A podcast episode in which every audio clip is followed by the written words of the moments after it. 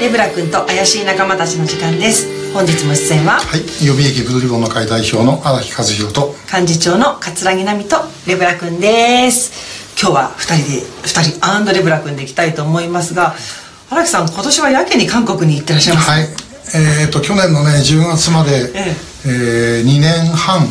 行かなかったんですね、これも自分の人生ではじあの韓国行き始めて初めて。あそんなに、ええ。でその反動だか分かんないけどもおその後お今回までに合計4回、え。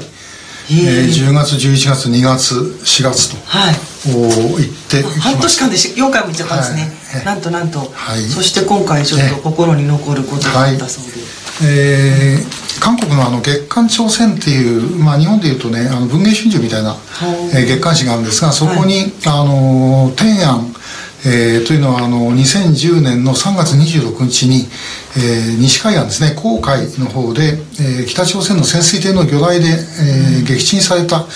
あの紹介館、えーがありましてそのことに関する記事がちょっと載っかったんですね。えーまあ、ということで今日そこのお墓あの戦死者46人、えーそれからあの救助作業中にあの向こうのあのコンバットダイバーの方がお一人亡くなられる、それから民間人の方10人があのちょっと船が衝突して亡くなるっていう、まあ、事件がありましてで、まあ、その軍人の方のお墓がある、えーテジョンという、まあ、中部の大きな町なんですが、えーそこのおヒョンチュ県中院、ね、ヒョンチュ門という、まあ、国立墓地、えーにちょっとあのお参りに行ってきまして、えーで、えー改めて、まあ、この事件のことをねちょっと知っといていただきたいなと。で、えーまあ、当時あのヒョンチュ県中院の中からライブも、まあ、やりましてこれは私の、えーところを見ていただければ出てくるんですけども。あのとても心に残る映像でした、あーなんかアリントン墓地とかともちょっと重なって、ええずらーっと綺麗にね墓石が並んでいて、ね。花もとっても綺麗にいけたって。えーまあすごいあの羨ましいなというね、えーちょっと日本やっぱり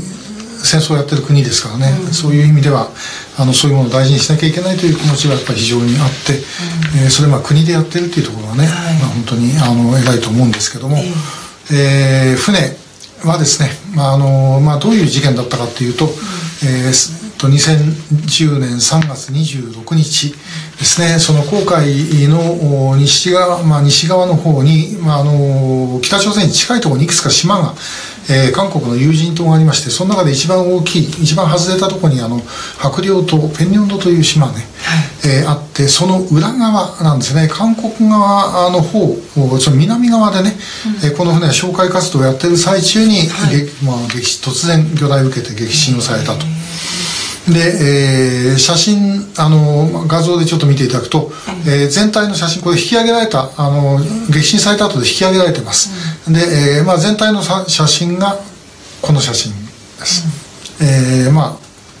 あもともとあの母校が、えー西海岸のピョンテクという平沢って書くんですけどもそこにあの第二艦隊司令部があってそこにあの引き上げたものを保存して、えーあります。で、えーまあ、これ全体なんでこれだけから見ると分かんないんですけどもこっちの写真見ていただくとこれはあの真ん中でですね割れた切断面のところですごい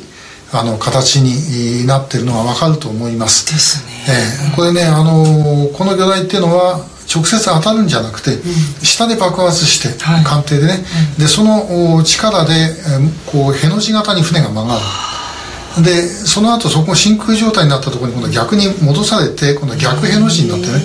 それで真っ二つに割れて、えーしまう上がったとこう逆への字になったんだ。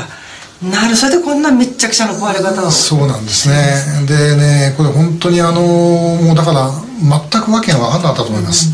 で、当時、あの、北朝鮮が何かやるかもしれないっていう兆候は、あの、軍の中でも察知してたらしいんだけども、あの、この天安のとこまで届いてないね。だからちゃんと、ちゃんとした警戒をおそらくしてなかったんだろうあじゃあ船は知らなかったんだ。と。そうそうそう。ええあ、ええ。現場は知らないってやつですね、ええ。逆に、はいそれであの結局沈められてしまいまし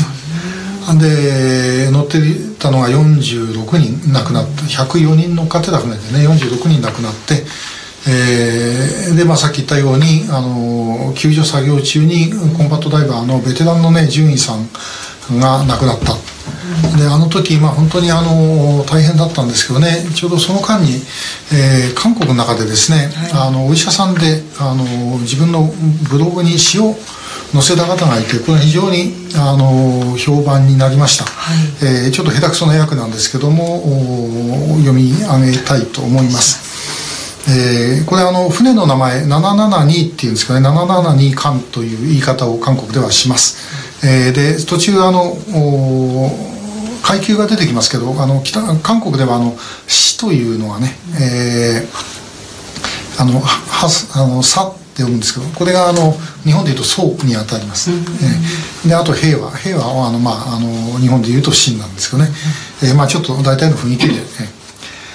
ー、タイトルは「772艦水兵は帰還せよ」というタイトル、772艦水兵は帰還せよ。772艦現れよ。全国民が心から待っている。漆黒の闇も政界のいかなる急流も君たちの帰還を妨げることはできない。作戦地域に残っている772艦の水兵は直ちに帰還せよ。772艦現れよガスタービン室総寸音歌詞応答せよ。ディーゼル